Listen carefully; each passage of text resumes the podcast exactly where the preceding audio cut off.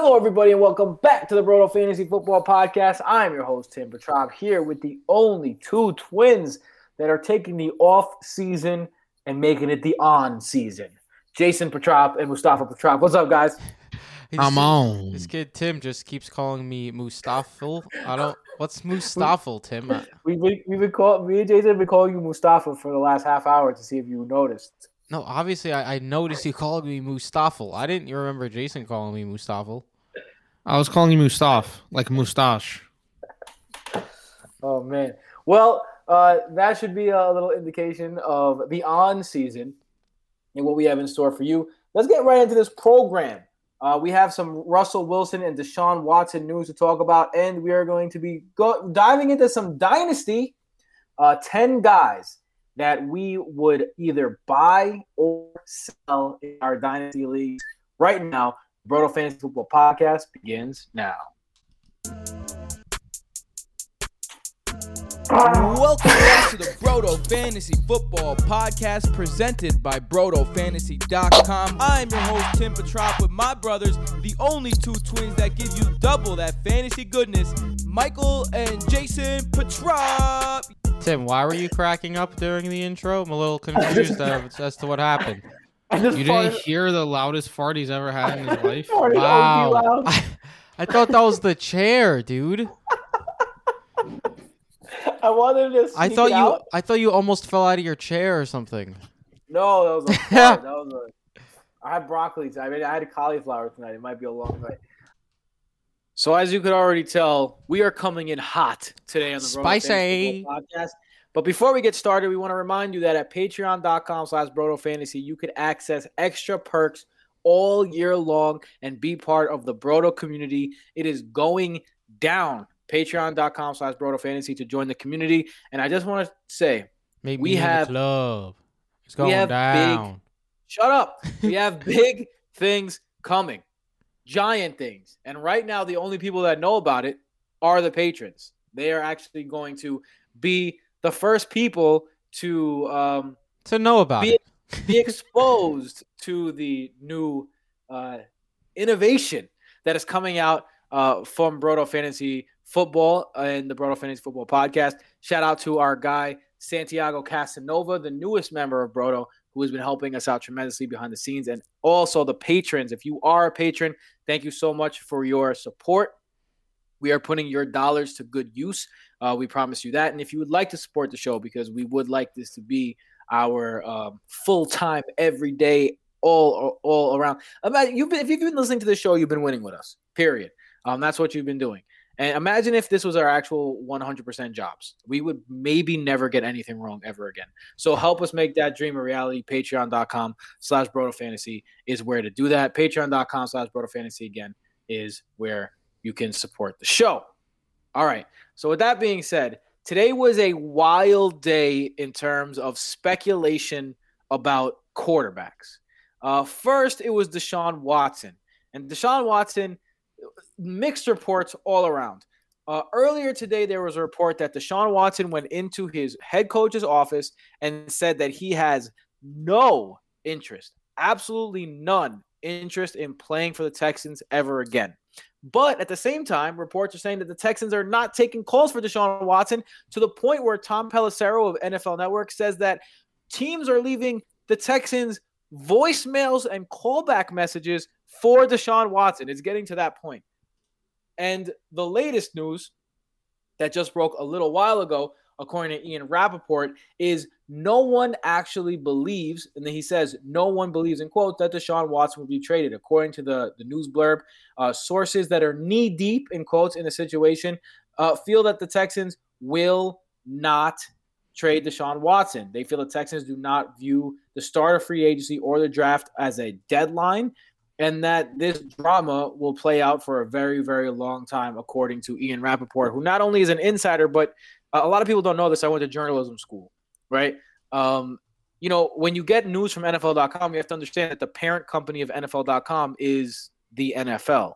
So when a guy like Ian Rapoport reports something like this, um, he's not only getting the information because he's a great reporter, he's getting the information because his media company is what he's reporting on.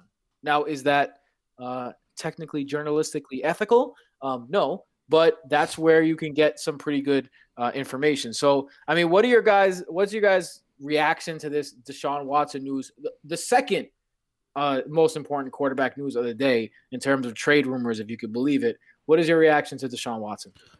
I think that if Deshaun Watson is serious about potentially sitting out, then the Texans are just becoming bigger fools each and every day. Explain. They've already traded away their star wide receiver. They already traded that star wide receiver for David Johnson. Come on. Like they they dealt with Bill O'Brien for way too long. And if they're gonna let Deshaun Watson go without getting anything in return, that is ridiculous. Because at this point in his career, why not sit out if you're Deshaun Watson? You know you're gonna get paid no matter what. You might as well take a vacation in the middle of your career if you really hate the Texans and don't want to play for them. So, like, if Deshaun Watson's really going to sit out and the Texans just aren't trading him out of principle, then they're just becoming a worse and worse franchise every single day. We did see this play out in in the not too recent history, but also not so far in the past that you can't remember it. Carson Palmer had enough with the Cincinnati Bengals franchise, and he decided that he was going to retire rather than play for them again. Um, but they still had his rights, so he literally just sat out the season, and then luckily for them, Andy Dalton ended up being all right, and they ended up trading Carson Palmer to the Raiders. He ended up spending a, a, year with the Raiders before going to the Cardinals and resurrecting his career. But that happened, and we saw it happen from a guy who got paid similar to how Watson is getting paid. I agree with you, Jason, especially the way Watson plays. This will only extend his career, really. Like quarterbacks play until they're 40, you know, and with Tom Brady if you follow the TB12 diet and drink two glasses of water every day and only eat like peanuts, you'll you'll play until you're 45. Two glasses so, of water a day? Two uh, gallons? Uh, oh no no, two glasses in the morning. As soon as he wakes up, two glasses down the drain. I gotta tell you, it's a great way to wake up. If you're if you're addicted to coffee and you can't function without coffee and you're trying to kick coffee, have water ready but don't leave it open because you get the free radicals in there. Have a bottle of water ready, and as soon as you wake up, chug that bitch. And I guarantee you that you're gonna be a lot more energized. But anyway, I can't. Uh, I can't do that. I can't drink a lot of water right when I wake up. Just, I'm the same way. It just I, doesn't. I just can't do it. It's not for me. I I'm the same way, but uh, like the the week or two that I forced myself to do it, I noticed that I had so much more energy in the morning. Um, but anyway, Michael, what's your what's your takeaway from the Deshaun Watson news? My takeaway is that it's what February 24th today, so it's not even February 25th. Actually, it's not even fun. 25th. You bitch. It's not even March, and we've already had like seven different Deshaun Watson trade rumors. He put the Jets first. You know, Deshaun Watson said he doesn't want to go to the Jets. He said he'll go to the Dolphins. Deshaun Watson's not being traded. Man, this is just going to keep going on for months and months. I I mean, it's whatever to me. If I'm the Texans, honestly, I don't see why like if Deshaun Watson doesn't want to be there, they're obviously not set up to win now. I'm not one to trade a QB that could like one of the top 10 QBs in the league. I'm not one to do that, but the Texans are in such a horrible spot that trading Watson for like multiple first round picks might actually make sense for them because they do not have a team or the cap space or the draft picks to compete anytime soon, even with Deshaun Watson. So I feel like it would probably be in the best interest of both teams to just make something happen. Particularly this if really, they get a top four pick. Like if they get a top four pick, they're guaranteed yeah. to come away with a, at least a young quarterback in the mix. I did just want to stress how sad I am a little bit about my Brandin Cook share in our Broto Dynasty League. I got him kind of late. I really like that deal. And then now it's just looking like Brandin Cooks isn't going to. I mean, if Deshaun Watson doesn't play, then who's his quarterback? Brandin yeah. Cooks. We've never seen Brandin Cooks play with a bad quarterback, basically. Ever. Like, the worst quarterback like he's ever played with is Jared Goff. And then besides that, it's all Hall of Famers. In Jared Goff's best season. Yeah. I mean, calling yeah, Deshaun Watson a Hall of Famer is a bit, uh, a bit of a stretch at this point, but he's on the path. If, point if taken. he if he if he continues his path, I think you got to remember that the NFL Hall of Fame is is way easier to get into than the baseball. Man, Fran all, Tarkenton. All the Hall of Fames are just becoming way easier to get into, and it's pissing me off. I, I because- disagree. Like it's not I the it's it. it's not the Hall of Very Good. It's the Hall of Fame. If you were an absolute star, yeah, get in. If you were just very good, uh, people will remember you. But you don't just get to be in the Hall of Fame because you were a good player. It's because people are pricks. Everyone thinks that today's game every year is the best game that we've ever had. Uh, football has just only gotten better, and the people in 1991 would never compete in 2021. And now, people who so if someone's a star today, they have to be a Hall of Famer. That's just how it goes. I don't know what either of you were talking about. I'm I'm about I'm about the more the merrier. Like once you're in the Hall of Fame, then you could you know separate them. Like some of them could you know they're one of the busts could be like this guy was amazing. another bust could say his like stats. Like just because they're in the Hall of Fame doesn't mean like like if you die and go to heaven, you're like you're not going to be an angel. There's angels in heaven.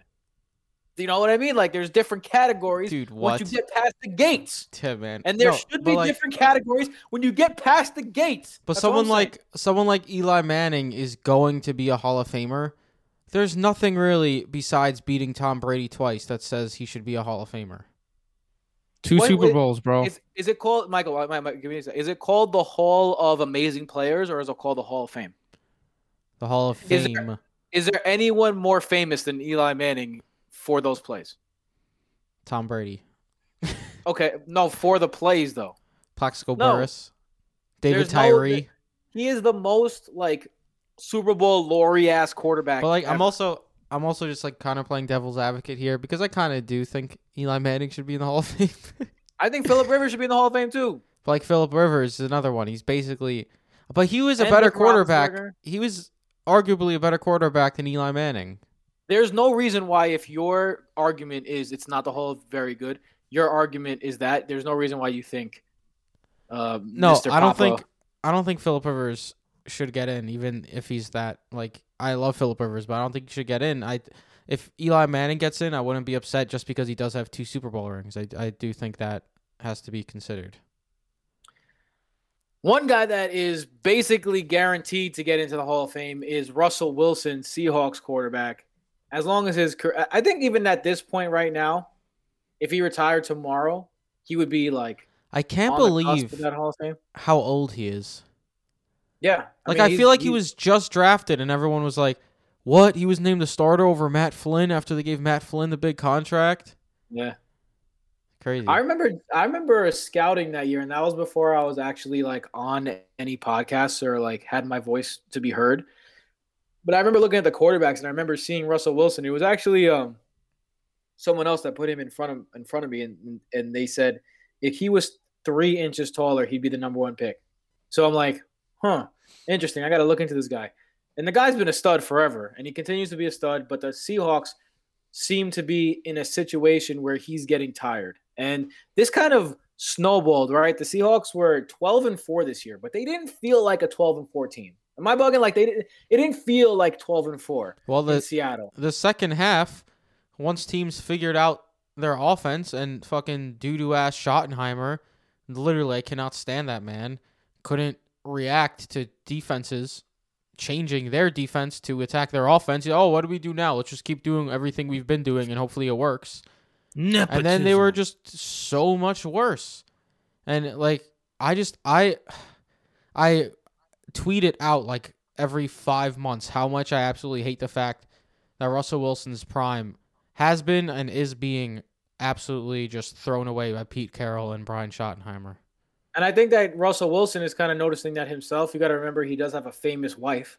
So his famous wife, I'm sure, is not very happy living in Seattle. And I know Seattle's a great place, but there's not much like to do in terms of the entertainment industry in Seattle. You know, unless you're like starting a coffee shop or like you're starting like a uh, organic honeybee company. There's not really much to do uh, in Seattle in terms of her profession. So I'm sure that she's, you know, like, hey, get out of here. Um, well, Russell Wilson is according to his agent, Adam Schefter says that he has not requested a trade.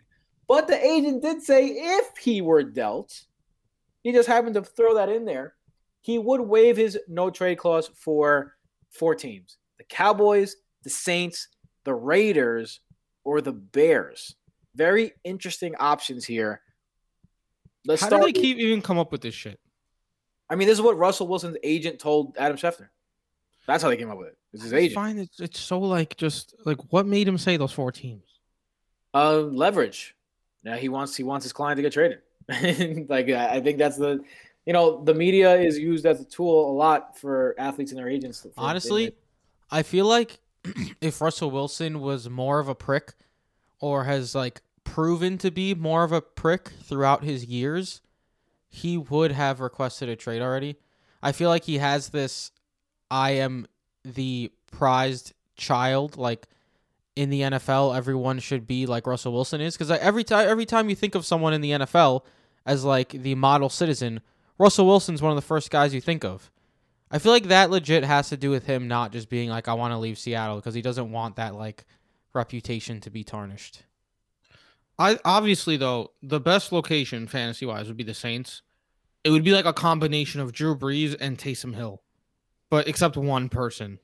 Like, and Sean Payton would have his entire playbook of whatever the fuck he wants to do, with Russell Wilson doing it at the highest level possible. That would be So dope. the Saints would clearly be the best option. What, What what about what about a, a It would Dak be hard. Prescott sign and trade? Ooh, Jason. I was about to say it would be hard to to imagine him uh, not winning on the Saints, and now it's just like you're making me a little hard. I do not think Dak Prescott would uh would agree to that. Why, why not? He Why can go get his gonna wanna go to long term deal because they want to give him. I mean, yeah, years. if he's gonna get like some big time quiche, I suppose so. Interesting Raiders or Bears. Um, Yeah, I don't get that. I see the Raiders. Like the Raiders have a good young core, and they're building towards something in the future. Like I don't know if they're doing it correctly quite yet, but they're definitely building towards something in the correct way.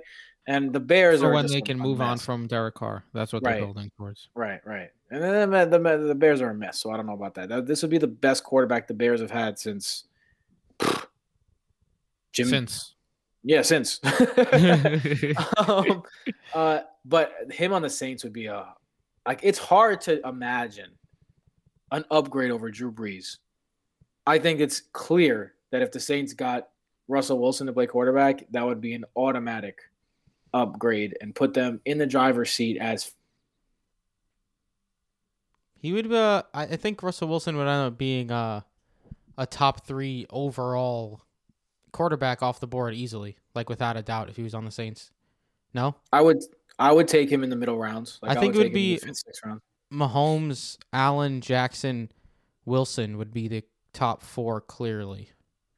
I think even I think Wilson would even go over Allen in like home drafts where people aren't like as into fantasy. You know what I mean?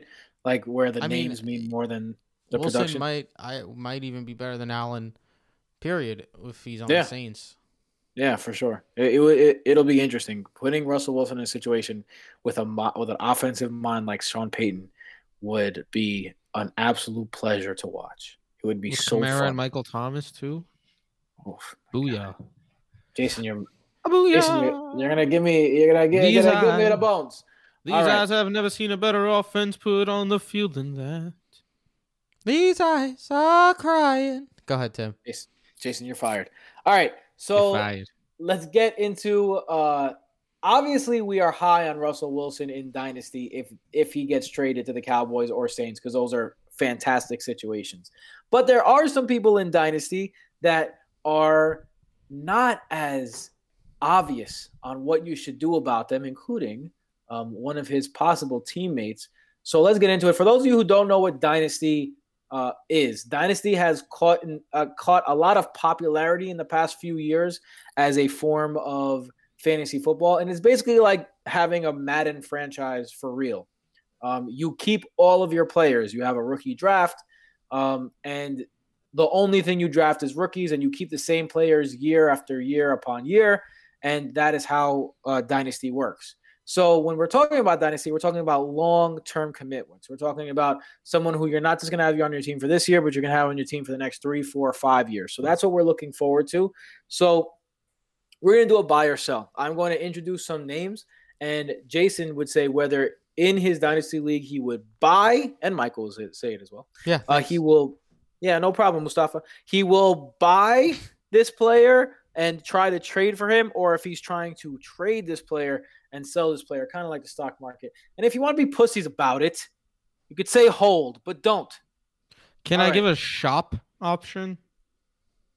That's the sell option. All right. Fine. Most Don't of my be a- sells will be shops. Don't be a biznatch. All right. All right. So let's get into our buy or sell first player. And this is a guy that, for me, it seems obvious that this guy is either a hold or a sell super high kind of candidate.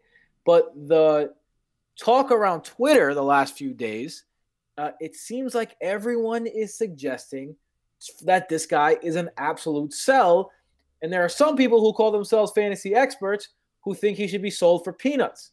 So the question I have for you guys is number one on the list is James Robinson, the running back from the Jaguars. Obviously, James Robinson had a great season, missed week, week 16, which made his season uh, a bit lackluster, but he finished as the RB7 after basically not being drafted uh, in your home drafts. Um, he came on the scene, undrafted free agent rookie. They released Leonard Fournette unexpectedly out of nowhere last year, and he took over and he had himself an absolutely fantastic year. Um, he was one of the most um, rostered players on championship rosters because that really bolstered you. If you if you did not have a strong running back, all of a sudden you got an RB seven for free or late in the draft, depending on when you drafted.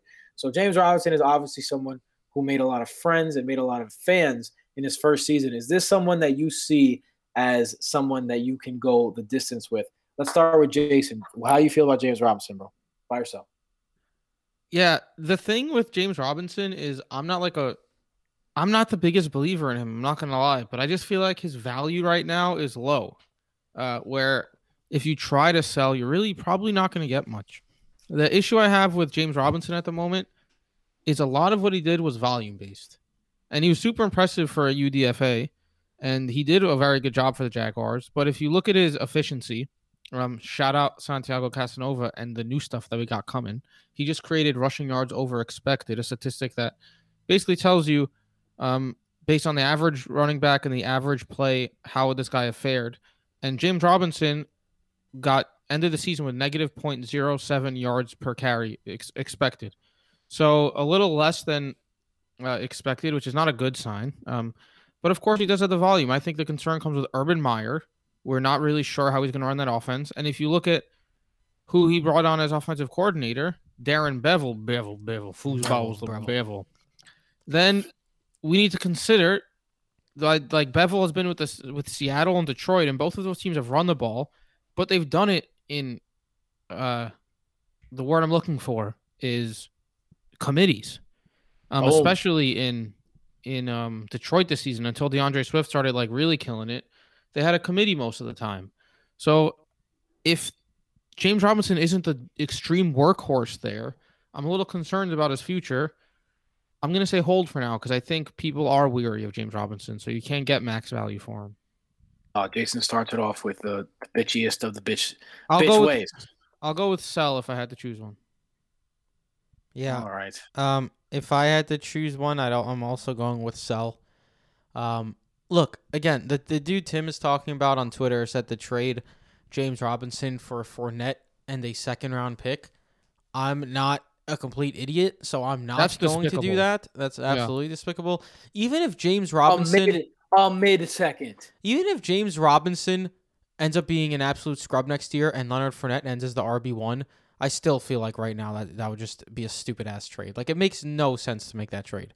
But either way, uh, I'm with Jason that like the efficiency doesn't really stand out to you. This guy saw 300 touches. Well, not he- 240 rush attempts and then 60 targets. So 300 looks. I can almost guarantee that he never reaches or goes over 300 again in his life. 300 is absolutely absurd, especially as a UDFA. That's almost 20 looks a game. And now, like Jason said, with Urban Meyer coming in, we don't know what that QB situation is going to be like. Look, tre- with Trevor Lawrence there, what what if this becomes like a, a more pass heavy offense? I mean, I, I they have DJ Chark, they have Laviska Shenault, maybe they bring in another weapon, and it's just like for who James Robinson is, like Jason said, you probably can't get the value you should get for him. But if I'm able to get like a an early first round pick to grab a guy like Ja'Marr Chase, like if I if someone said James Robinson or Ja'Marr Chase, I'm taking Ja'Marr Chase. Right? Or James Robinson or Najee Harris, I'm going to take Najee Harris. So if you could get like one of those top tier guys, like a high end first round pick, then I'd trade James Robinson. Maybe a mid first round pick, but that's like it's tough because you, you also it's very risky. Like guys like Ke'Shawn Vaughn were going at the end of the first round last year. What a complete waste that looks like. And even second round picks are very hit or miss. You have to either you have to really like someone in the second round if you're going to trade for a second round pick. Like Jason and myself last year, we were like, we don't really understand why Tee Higgins is going in the second round of rookie drafts. He was very good at Clemson. He he looks like he's a very good player. Sure, his test, uh, his combine tests and such weren't outstanding, but it seems like he shouldn't be going in the second round of the rookie draft. And he had a tremendous rookie season. And if if people redid it, he certainly would not have gone in the second round. But then there's also guys like Bryan Edwards who shot up draft boards and has been he doesn't look like he's going to be anything special. And it's that's the thing with rookie draft picks. It's very very risky, could be very rewarding, could also not be rewarding at all. So if you trade James Robinson for a second round pick and Leonard Fournette and you end up with Leonard Fournette and Ke'Shawn Vaughn, boy oh boy, was that a terrible trade. So you have to be smart with it as well. We should was- we should add a statement right before Michael starts talking with warning. The next three minutes are going to be filled with qualifications. That's all that was. I'm gonna say um, I don't even understand what you mean by qualifications.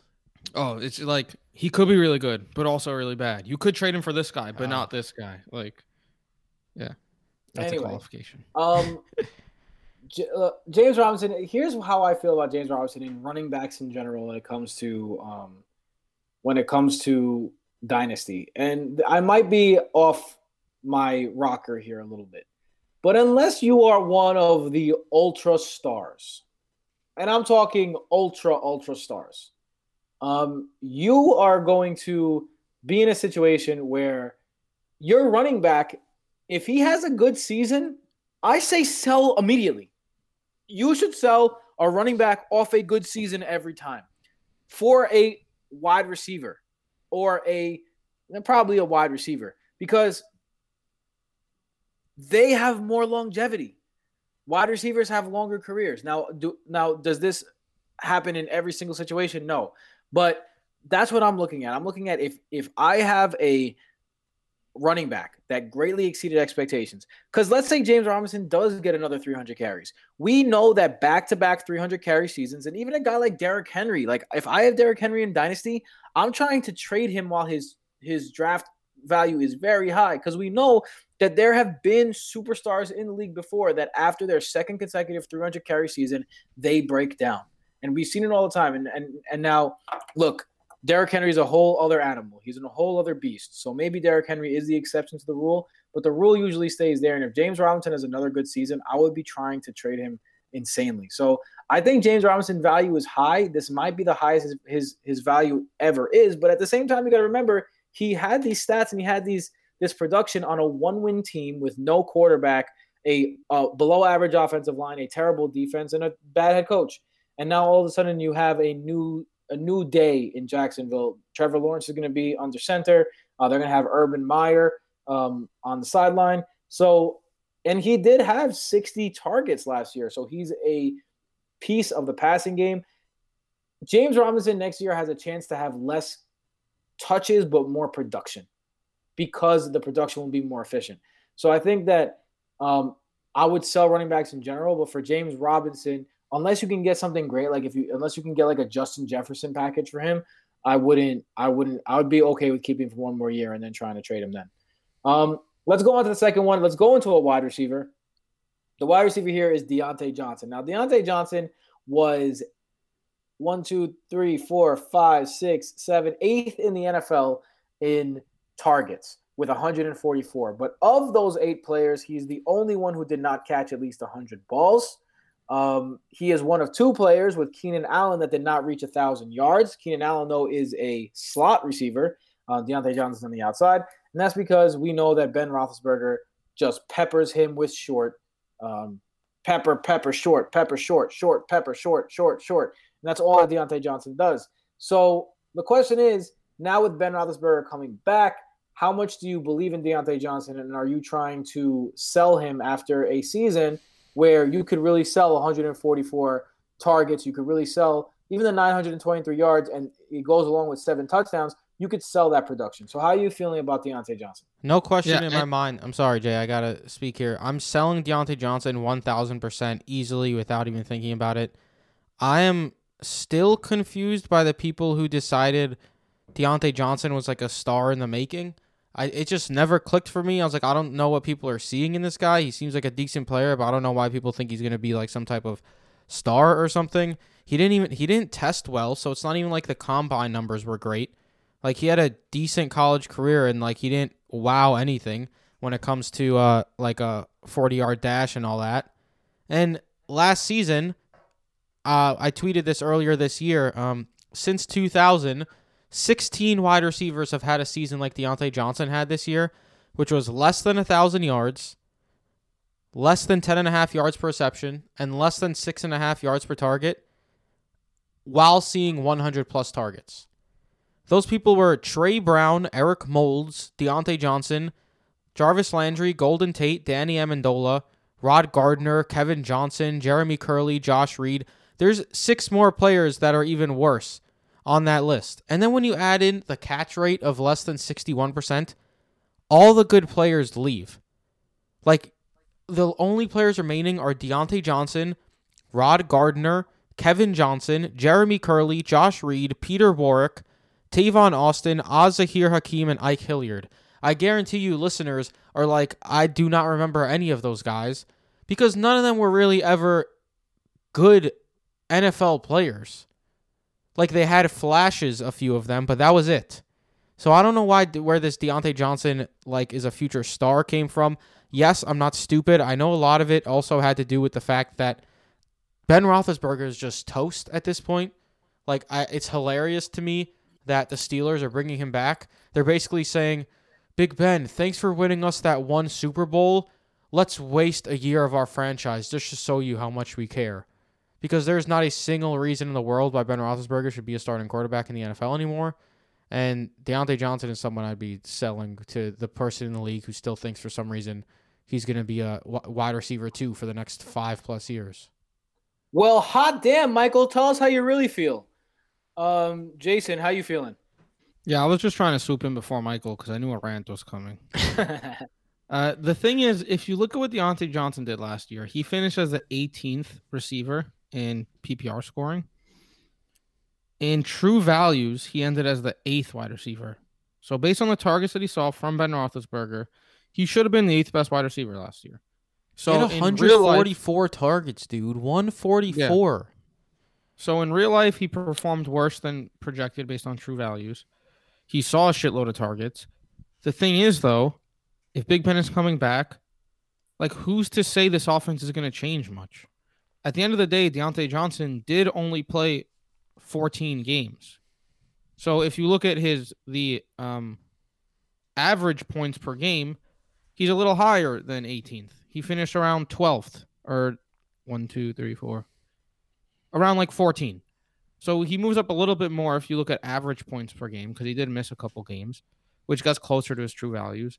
The thing is, if you're selling Diontae Johnson, you're selling that potential volume. That's the only thing that concerns me. Which I'm perfectly fine with. If you're going to turn 144 targets into not even a 1,000 yards, I don't know why you're anywhere near my team. Um, ah, Diontae Johnson. He's a tough one because he got he has talent, and I and I know that you you don't see it with the eye test, Michael. I see it with the eye test for Diontae Johnson. Diontae Johnson was No, I see that- a normal wide receiver. I just don't see some above average, soon to be breakout star type of guy. Like, I just think he's a regular receiver. He's just a normal, average NFL wide receiver. Not to mention the It's- drops. It's interesting. It's definitely interesting. All right, um, let's get into the next guy, and this is a guy that um, you probably drafted if you have a dynasty startup in the first round this year. Ezekiel Elliott is an interesting case because um, outside of Zeke's uh, injury, I mean, suspension shortened 2017 season. This year, he had his lowest rush totals ever, his lowest rush yardage ever, tied for his lowest touchdown output ever. Uh, he had the least amount of first downs ever. He only his longest run on the year was only 31 yards. Yards per attempt barely touched four. Um, he had his lowest yards per game. Basically, all across the board, when it comes to uh, production, Ezekiel Elliott had the worst year of his career. So the question is, what do you do with him? Because do you do you hold on to him and hope for a comeback? Because look, he's Zeke, right? And his his situation was terrible. Or are you trying to sell the name, which the name might not carry the same type of the same type of you know weight that it used to? Or are you trying to buy this guy who you're like, oh, this is definitely only on the fact that Dak wasn't there, only on the fact that his offensive line were going down, and you don't really hold it against him. What do you think? Do do you, what? How, what are you doing with Zeke? You know, to me, it's funny because how old is he? Twenty five. Yep. He's he's twenty five. July twenty second is his birthday. He was born the same year as me and Michael. Ninety five. How Which how does that make you feel? Makes me feel old. I remember thinking when I was fifteen, like one day these guys will be older than me. I mean, I'll be older than them. You want to Uh, you want to hear something crazy? The first person ever younger than me in baseball was Rick Porcello because he's born one day after me. So and he was the youngest player in baseball. So he was the first person to ever be um, older than me in baseball, and now he's like out of the league, and I'm He's old. older than me. Yeah. Yeah. The issue though, me, is- sorry. he's only person to be younger. 25, but he's kind of old. In terms of NFL running backs, man, he's played five seasons. Hmm. That's like the peak for running backs these days. And we already saw him get worse. Now, the thing is, he ended as a 10th running back last season. And he was great when Dak Prescott was around. We can't act like he wasn't. So there's a lot that has to do that he had to play with um, Andy Dalton and company. The issue is the future, and right now, it's not a guarantee that Dak Prescott remains on the Cowboys, although it seems likely. So that's gonna have a lot to do with it. But if I had to pick one, this is another guy I'd probably, honestly, because of like his perception right now, I feel like I'd rather buy Zeke than sell him because of where I think his price is at. I think it's a buy for me too, and I'm not I'm not paying a a, a really big price for Exactly. it. but I don't think I'm- you got to pay a pretty penny for him at the moment. Right, exactly. Maybe don't like a.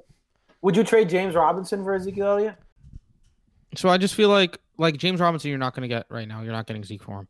But there's people. I just saw someone on Twitter rank Kadarius Toney as the fourth wide receiver overall in their dynasty rankings, and then cited Wait, is Like that a some- joke? like overall, no, no, and then this is worse. not and then they rookies cited- only. Some website that has like notes and news and stuff, where, where like there's like there's already websites that do that, like Roto World, where the news sometimes suck, and this website definitely sucked more because what it said was Kadarius Toney is the better version of Justin Jefferson, aka one of the best rookie wide receivers, literally of all time. Oh no. So when there's people like that, and sure, Kadarius Toney might end up having a great career, and he might end up being better than Zeke in a couple of years. But like, if you're win now and you draft Kadarius Toney and someone wants to give you Zeke for him, yeah, I'm doing that. that's like- like that's uh, strange. I gotta tell you guys, dynasty rankings this early. Like I know we're all we're all starved for football. I get it. I, I get it. I do. But if you're drafting rookies and you don't know where they are yet, it's just impossible to know. It's just it's, it's impossible because their their value goes up or down so drastically with the team they're being drafted to. Yeah. You know, like it's just for like uh, uh, there's it's impossible to know which guy you want. I, I don't, I don't know. For for me, man, I know like you guys are talking about how Zeke you'd maybe buy him right now. We're talking about a guy who has seen 300 plus touches every single year of his career. Like outside of um the last couple of years, but like overall looks every single year has been over 300 except the 10 game season where he was suspended and even then he was at like 290. This guy has a ridiculous amount of miles on his legs. And let's not forget the fact that at Ohio State, he was just run over and over too. And we've seen guys go from these studs to these very replaceable players quickly. And Ezekiel Elliott was just was simply that. Was just a very, very, very replaceable player this year. Every single time Tony Pollard was on the field for Dallas, I was like, they're gonna make they're gonna have a better drive right now with Tony Pollard on the field. And like, just look at Todd Gurley. He was the A one get him first pick dynasty league. Grab him right now. He was a joke this year. He was basically a joke the year prior. But Running backs just fall off a cliff. I mean, Devonta Freeman was a first round pick like three years ago. Look where he is now. The running backs, like, it's tough. Like, you can't just look at age either. You also have to look at the workload and how much these guys are being run into the ground. And Ezekiel Elliott is not at all a young 26 years old. He has the 29 year old, 30 year old legs. And I don't know. It's concerning to me that Dak Prescott goes down because Zeke, let's not forget, he wasn't even like impressive with Dak this year. He had the counting stats because that offense was absolutely dominant, but it's not like he was like creating these beautiful runs or making these ginormous plays. Like it was just that offense. And then Dak goes down and he was absolute trash. And to be that dependent on Dak Prescott and having a good quarterback, I don't know. It's not it's not for me. I'm I'm pretty damn I I don't want to overreact to it, but I guess I kind of am because I'm. It was very concerning to me to see Zeke play this year. Let's go to our next player here. I want to switch it up to wide receiver. This is the only guy that I am actually uh, is is a free agent, and I and I want to know this because his free agent status I feel like has a lot to do with what's going to happen with him. And that's Chris Godwin, um, which by the way, his name is Rod. His first name is Rod. Rod Christopher Godwin, but he goes by Chris. So shout out to him. Um, we saw him break out a season ago after everyone and their mother predicted a breakout. It came true. Um, very rarely, when the fantasy world is a consensus on something, does it come true. Uh, this year, I mean, that last year, Chris Godwin came true, and he was a high pick this year, and he disappointed because he only played in 12 games. He only had 840 yards receiving, but he did have seven touchdowns. He is a option where if you put him in a number one situation and you give him like his career high is only 121 targets, um, that would rank him less than the top 10 uh, this year. Um, it would rank him way lower than that actually. This year he would be out of the top 20 if he if he was uh, if that was his targets this year. So that shows you how much more space there is to get him the ball and what his potential is as a number one. So do you let that potential kind of guide you um, and to try to buy him, or are you in a situation where the unknown actually scares you off?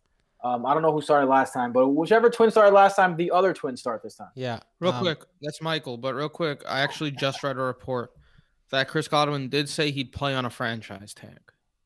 Okay, Fun. so he's probably going back to the Bucs. Yeah, I'm I'm buying Chris Godwin, man. He's he's actually turning 25 in 2 days, so happy birthday to Chris Godwin. Guarantee you he's not listening to this, but if he is, happy birthday. Um but yeah, let's not forget that just last year at 23 years old, he had an absolutely tremendous season. Like you said, 121 targets, not like Diontae Johnson, actually had a tremendous season 86 receptions, over 1,300 yards, and nine touchdowns. And even this year, in the year where everyone was like, "Oh, Chris Godwin was such a letdown," he put up seven, excuse me, 840 yards and seven touchdowns in 12 games, dealing with injuries too. Like that's over a thousand yards and eight or nine touchdown pace in a down season. Like this guy's a top 15 wide receiver, and people are super down on him because of this past season where he was dealing with injuries. He had a new quarterback. I I just look if he does get franchise tag, that's another year with Tom Brady, and then I assume he'll go play somewhere else, and I doubt he'll go play with a bad quarterback. Like Chris Godwin is not someone I'm super concerned about having a bad QB um, ahead of him either. So I mean, I'm I, I'd probably be trying to acquire Chris Godwin because I think he's being uh he's being a little underappreciated right now and undervalued. Jason, Jason's Jason's muted. and He has no idea. I love it when he Yeah, does no, that. I did know. You know what? You know what it does on Zoom. You could hold the space bar to unmute yourself. So I just held the space bar and it did not unmute me. So that's what happened. Um, I need to count something real quick. So I'm going to count Fun. 1, 2, 3, 4, 5, 6, 7, 8, 9, 10, 11, 12, 13, 14, 15, 16, 17, 18, 19, What are 20. you counting? In case you are wondering if Jason could count, the answer is yes. 22. Chris Godwin finished as the 22nd wide receiver in points per game last season, PPR.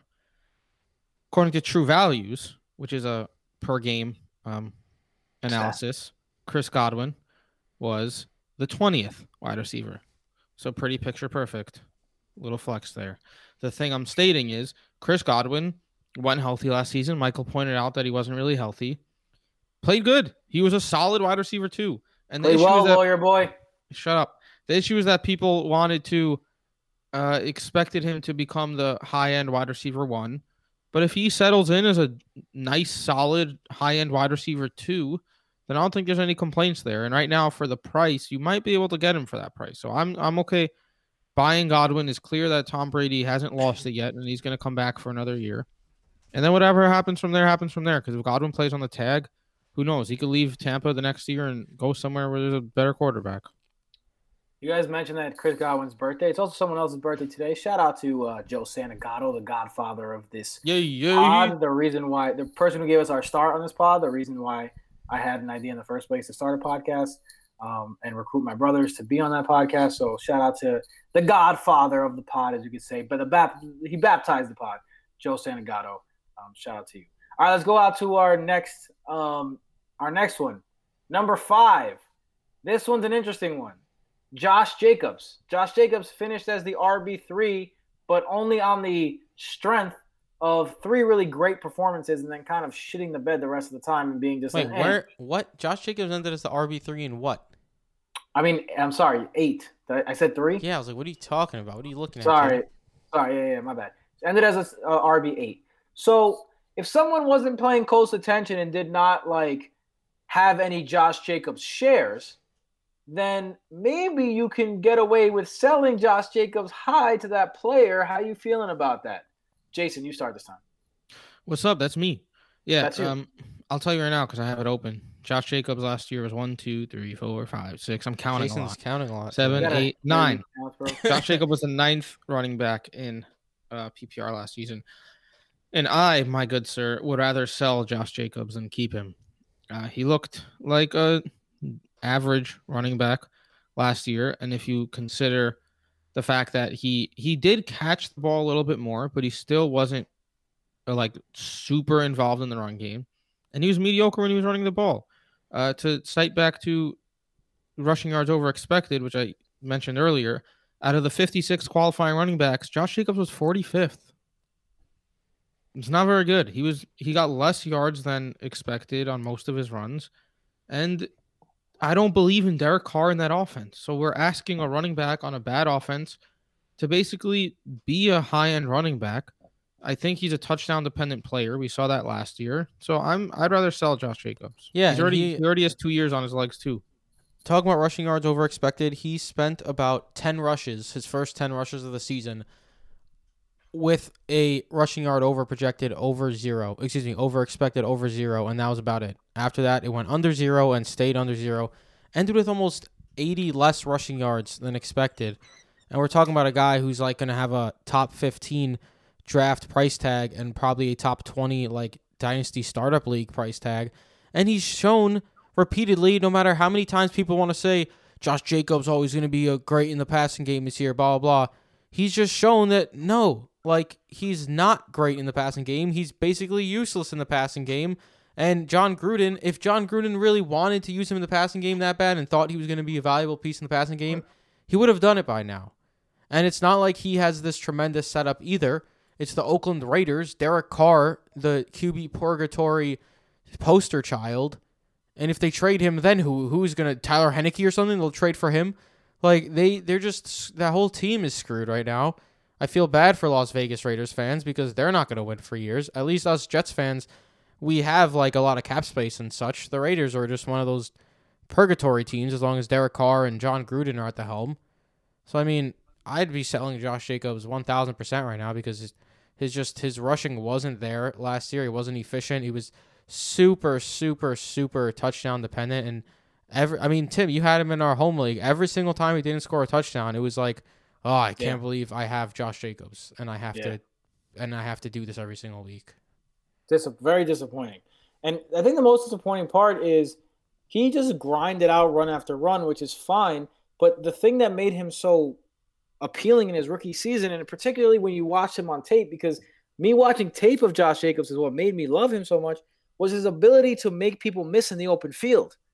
And he just did not do that last year. Josh Jacobs' longest run last year. Do you guys know what his longest run was? Seven. I'm joking. No, uh, seven. 22. I was going to say 24. 28.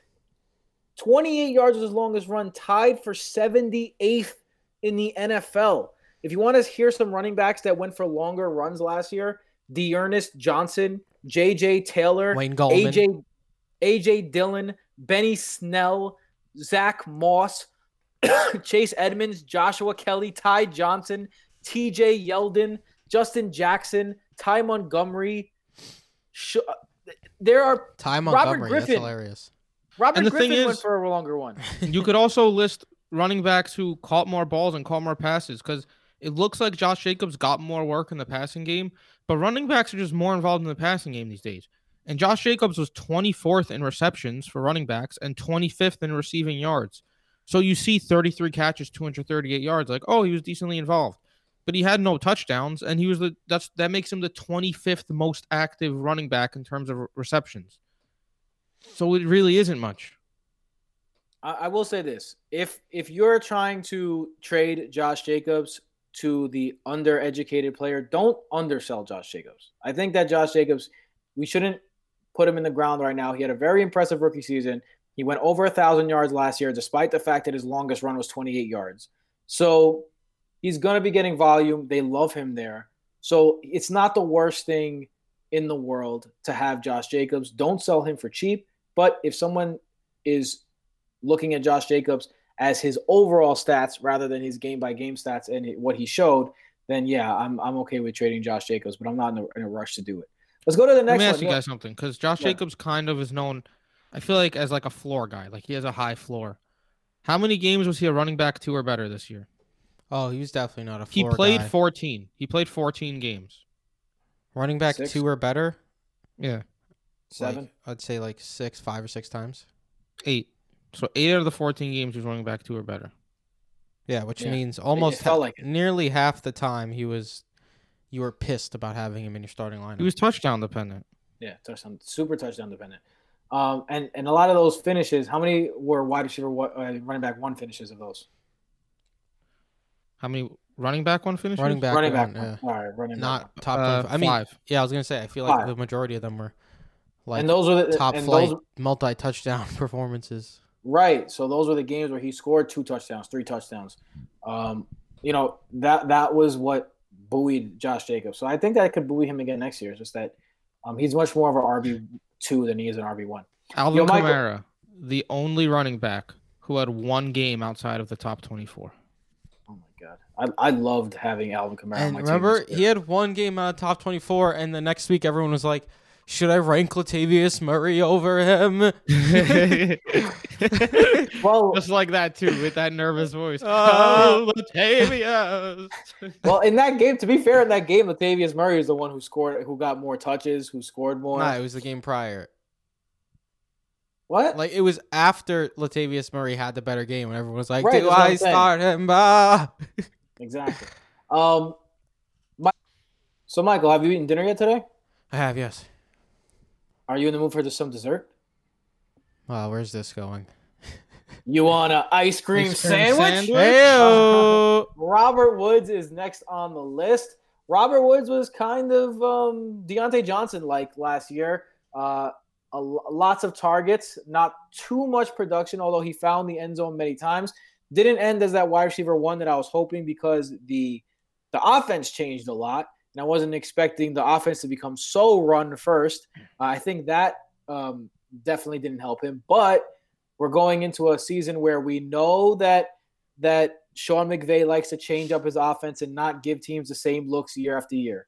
We also know that Matt Stafford has joined the LA Rams. this could be a big boon for a guy like Robert Woods, who you know Matt Stafford likes to throw to guys like that. He gave Golden Tate uh, fantastic seasons in uh, uh, in uh, in Detroit. Yeah, he's had he's had many people of that ilk kind of come through Detroit and have good years. So the question is, how you feeling about Robert Woods? Look, you know, you know, we're Robert Woods' is number one fans. We're also typically discussing redraft. Dynasty is a different question. Um, he just had his age 28 season, I believe. So I mean, he's getting up there in age at this point. And now with Matt Stafford coming over, I feel like you might be able to get maximum volume, uh, excuse me, maximum value for him. Like if you could flip him for a first round pick and you're a team that is in the middle of the pack, I'd probably do it. Um, but also like if you're a contending team, like you you are a, a top three team next year, and you think you have a good shot at winning this coming season, and you have a late first or an early second, and you're able to swap him for Robert Woods, then I also think that works. So I think it's very. I think Robert Woods happens is just one of the very team dependent options here. But if you're if you're just one of those teams um, that's in the middle of the pack, you you want to get better for the future. I think Robert Woods would be a, it, this would be a decent time while you could dangle the Matt Stafford's there now. He's going to be a beast in front of uh in front of the people's eyes. Um, I do want to know Robert Woods has been super consistent with the Rams. Yeah, uh, sure. if you look at his catches the last three years 86, 90, 90. His touchdowns 626. The yards is what's a little concerning. He went from 1,219 yards to 1,134 yards to then 936 yards. I know you don't have this in front of you, Jason, but I would love to know what percentage of yards that was for the team's total passing offense because I think that yes, his yes, Jason does not have that in front of I him. I mean, I could just look up Jared Goff's passing yards every year. Yeah, that's. I mean, you could because that'll I, I basically that gouge it. I, I think that that's something that you have to take into All right, consideration. so Jared Goff last year. Uh, uh, no, yeah, I don't have it at the moment. This guy. I lost Jason's it. having technical difficulties. But I think Yeah. that has, I, I mean, just general knowledge. I know you don't have, I'm kind of putting you on the spot here, but just general knowledge is, you know, the Rams were way less pass efficient. Um, I want to say pass efficient. Way Got less it, boys. Volume last year. Go ahead. Go ahead. Um, Jared Goff, forty six hundred eighty eight yards. This The season. year that. No, No, no, no. The year that Woods say, had holy twelve moly. hundred. 2018. Um, forty six hundred again. The year that Woods had eleven hundred, and then last year thirty nine hundred, where Woods had nine hundred something. so I mean, so it does kind of line up. close. Yeah. yeah. So, I mean, I think that, you know, the consistency is there in terms of his percentage of the, of the team's passing offense. So, Yeah. and then he's, he's, he- you know, he's getting a quarterback upgrade. So it's interesting. Robert Woods and his age, I think his age maybe plays into a buy candidate because I also agree with my, Elvin Ryan is someone I like following in uh, on Twitter. I think he's a he's a good follow, and he mentioned like every year in Dynasty is win now, and I agree with him. I think that you just don't know what you're getting in Dynasty. You should be trying to win now all the time, and when you have an opportunity to to get a guy like Robert Woods and maybe sell, um, you know, a second round pick or like a combination of a third round pick and a and a and a, and a third round pick next year or something like that for a guy who's Yeah, but- proven like Robert Woods, who's going to be in your lineup every week, I think I would pull that trigger. I mean, yeah, you gotta win now, but it's uh, you also have to know when your team isn't good enough and you need to rebuild. Like if Oh, you all right. if you Don't tr- get a 28 year old wide receiver if you're on a rebuilding team. Thank I'm just saying, if you had- insight, if you had like three first round picks last year, that could have been like Dobbins, Jefferson, and D'Andre Swift, and you'd be looking beautiful right now. If you had Michael three the the qualifier. That's all I'm saying. I'm about to I'm about to quit. Yo, I, well, you know what else, man? I know I haven't been playing Dynasty that long. and I'm not going to act like Dynasty is my number one type of like. We're usually a redraft show, but everyone's ranking Trevor Lawrence as their number one Dynasty player, and it's just like I don't know. Did, did quarterbacks all of a sudden become more important in Dynasty leagues? No, they're I think probably you're looking at super Superflex rankings, yeah. Yeah. Oh, okay. Um, let's go to the next guy, another wide receiver, um, Hollywood Brown. An in, in, Hollywood Brown's an interesting case because um, in the first half of the season, he was absolutely disappointing, absolutely horrible. Only went over um, 12 points in half PPR twice in the first half of the season. But then in the second half of the season, from week uh, 11 on, he went over 12 points every single week and really salvaged a season uh, scoring touchdowns, uh, getting more involved. Lamar Jackson became more confident, became a better player, became a better passer. Are you going with the Marquise Brown that you saw in the beginning of the year, or are you going with the Marquise Brown that you saw coming at the end of the year? And do you buy or sell Marquise Brown? Definitely selling I- him. Really? I am I'm buying selling. Marquise Brown. Yeah, I'm it's buying stupid. too, man. I'm buying. Well, it depends on price. So like in redraft, I'm gonna like Brown a lot. We were big faders of Hollywood Brown last year, and we were right. Um, and now I feel like the the storm to get Hollywood has passed, and we've seen that Lamar Jackson is capable of being in an efficient quarterback. After being second in true throw value two seasons ago, he got a lot better as the season went on at the end of the season and ended eighth overall in true throw value. And as long as Marquise Brown is seeing those targets, he's going to be a decent wide receiver 2 3. He ended last year as wide receiver 36 in true target value. And he came on at the end of the season. I think that we s- uh, having another season of seeing Lamar Jackson actually be decently efficient says something about what Marquise look- Brown can be. Tim, how many targets do you think Marquise Brown saw this year? Putting you on the spot. Uh, over just over a hundred, like a No. He had six. he had a, exactly 100 targets. So good Yeah. guess with 106. Exactly 100 targets, 58 receptions, 770 yards, eight touchdowns. Like, do we really expect this like hyper efficiency with touchdowns to continue too? I mean, I fif- think 15 touchdowns through two seasons for a five nine wide receiver doesn't make much sense. Like, it's not like he's a he's a force in the red zone. Like these are these are touchdowns that aren't like super sticky type touchdowns. And like Jason said, I know Lamar Jackson has been efficient, but it's also a low passing volume offense and like 100 like I don't see a huge jump from 100 targets coming next season or the following season. And I mean, Lamar Jackson is eh, uh, do we expect a huge jump in his passing ability? I don't. Like it seems like this is kind of who Lamar Jackson is at this point. I don't see why that's the I- case. Like, It's I, been uh, good enough. I don't. I, I disagree with everything you're saying, Michael. I mean, I- I sure, really but am. like if I had Marquise Brown, I'd just trade him to you guys then. I mean, look. I'm not paying a lot for him. if you're talking about Marquise Brown, and I think there's something to be said about the fact that when he turned up and when Lamar Jackson started turning up, you're talking about they played Dallas, one of the worst defenses in the league, Cleveland, who could be better in terms of guarding the pass, Jacksonville, one of the worst defenses in the league, the Giants, one of the worst defenses in the league, and Cincinnati, one of the worst defenses in the league. So there, that is something that has to be considered. But at the same time, of Marquise Brown's seven touchdowns, and you say he's not a red zone threat, five of them came in the red zone. Four of them came in the 10 zone. So, yeah, he is a red zone threat.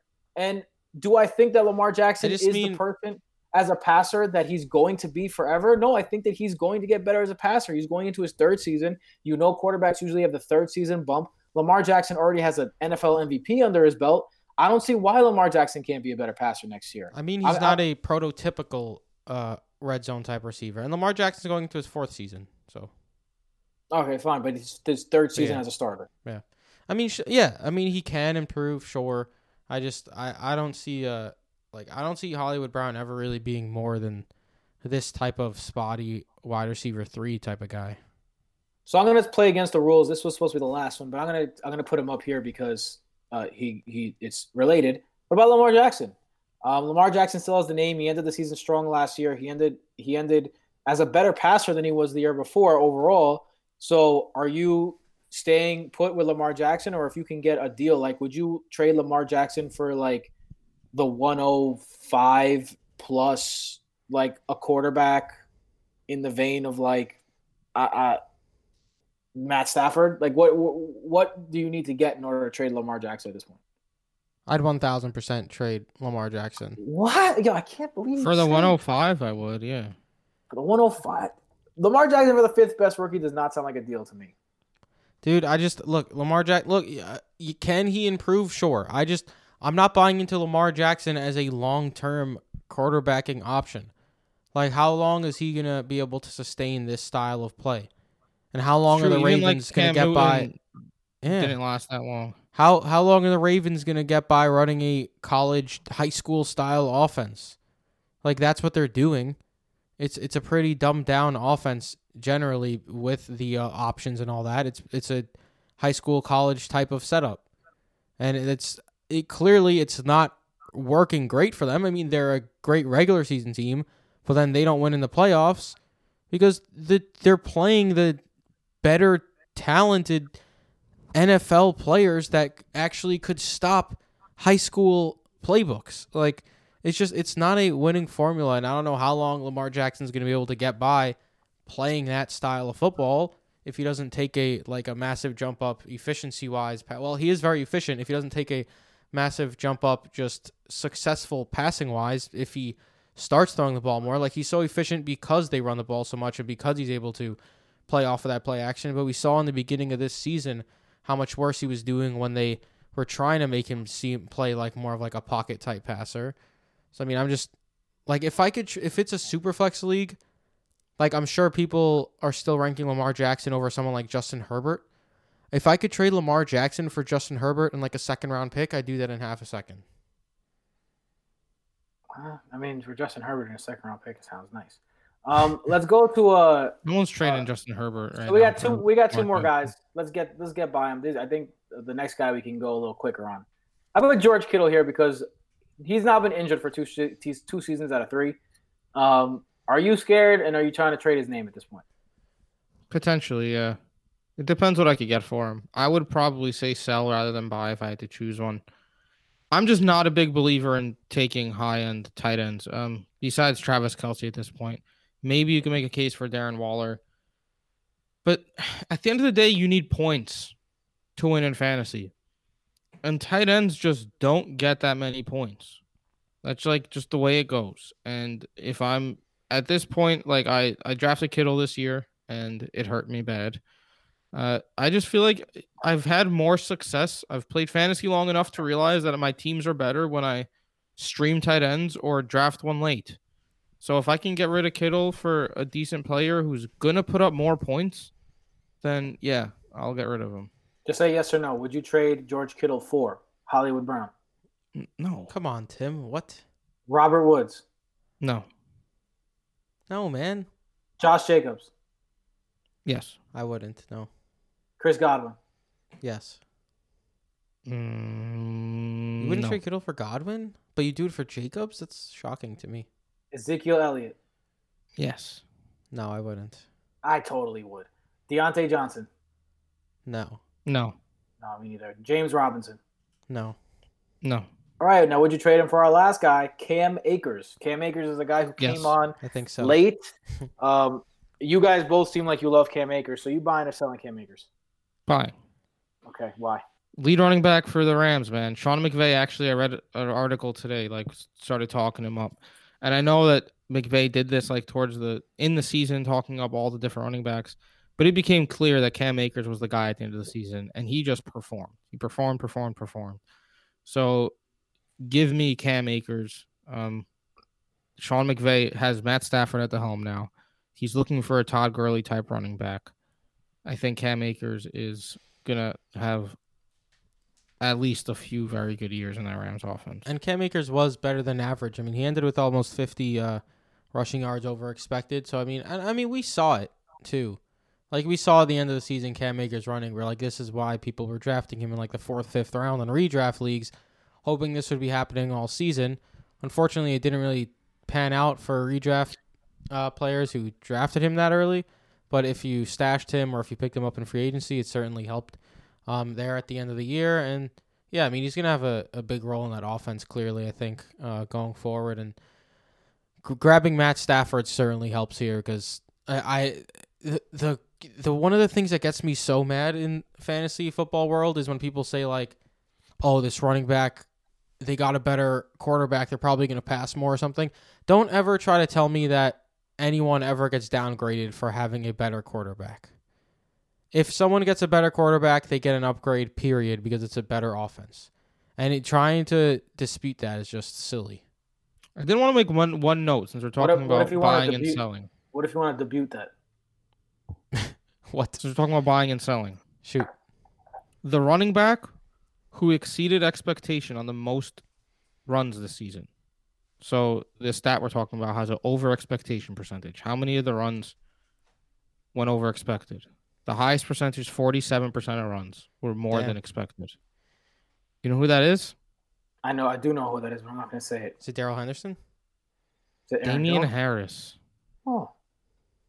Huh. That's someone to note for Dynasty. I mean, Damien Damien Harris He is was someone he was very good without had a any good sort season. of passing roller. He was getting like 29% of the carries and putting up like 9 fantasy points. His problem is that he plays for the Patriots. Yeah. It- it's always the problem, right? Like that's always the problem. It's the problem with every Patriots running back for, for since. I mean, since Laurence Maroney, Remember Like when the Patriots like- AJ Dillon. remember when the Patriots drafted Sony Michel over Nick Chubb? Ah, Ah, poof. ah, poof. All right, with that, we are going to remember when everyone's like, the Patriots are amazing and they keep trading back. This is how you win the draft. And now they have absolutely no offensive talent because they keep trading back in the draft and they can't grab any offensive talent. Um, yeah, I, I'm going to shit on the Patriots because this is my first opportunity to in 25 fucking years. True. Michael, where can they find you? At Brodo FF Mike. Jason? At BrotoFF Jason. You can find our newest Broto family member, Brodo FF Casanova, uh, Brodo F, at Brodo FF Casanova, and me at Brodo FF Tim. See what we did there. Um, big news coming soon, but until then, check out the website for all the updates, BrodoFantasy.com. To support us, like we mentioned at the beginning of the show, visit patreon.com slash BrodoFantasy to um, please um, join on to get a bunch of extras, extra episodes, um, join our community giveaways, um, a chance to play in leagues with us, and tons, tons more.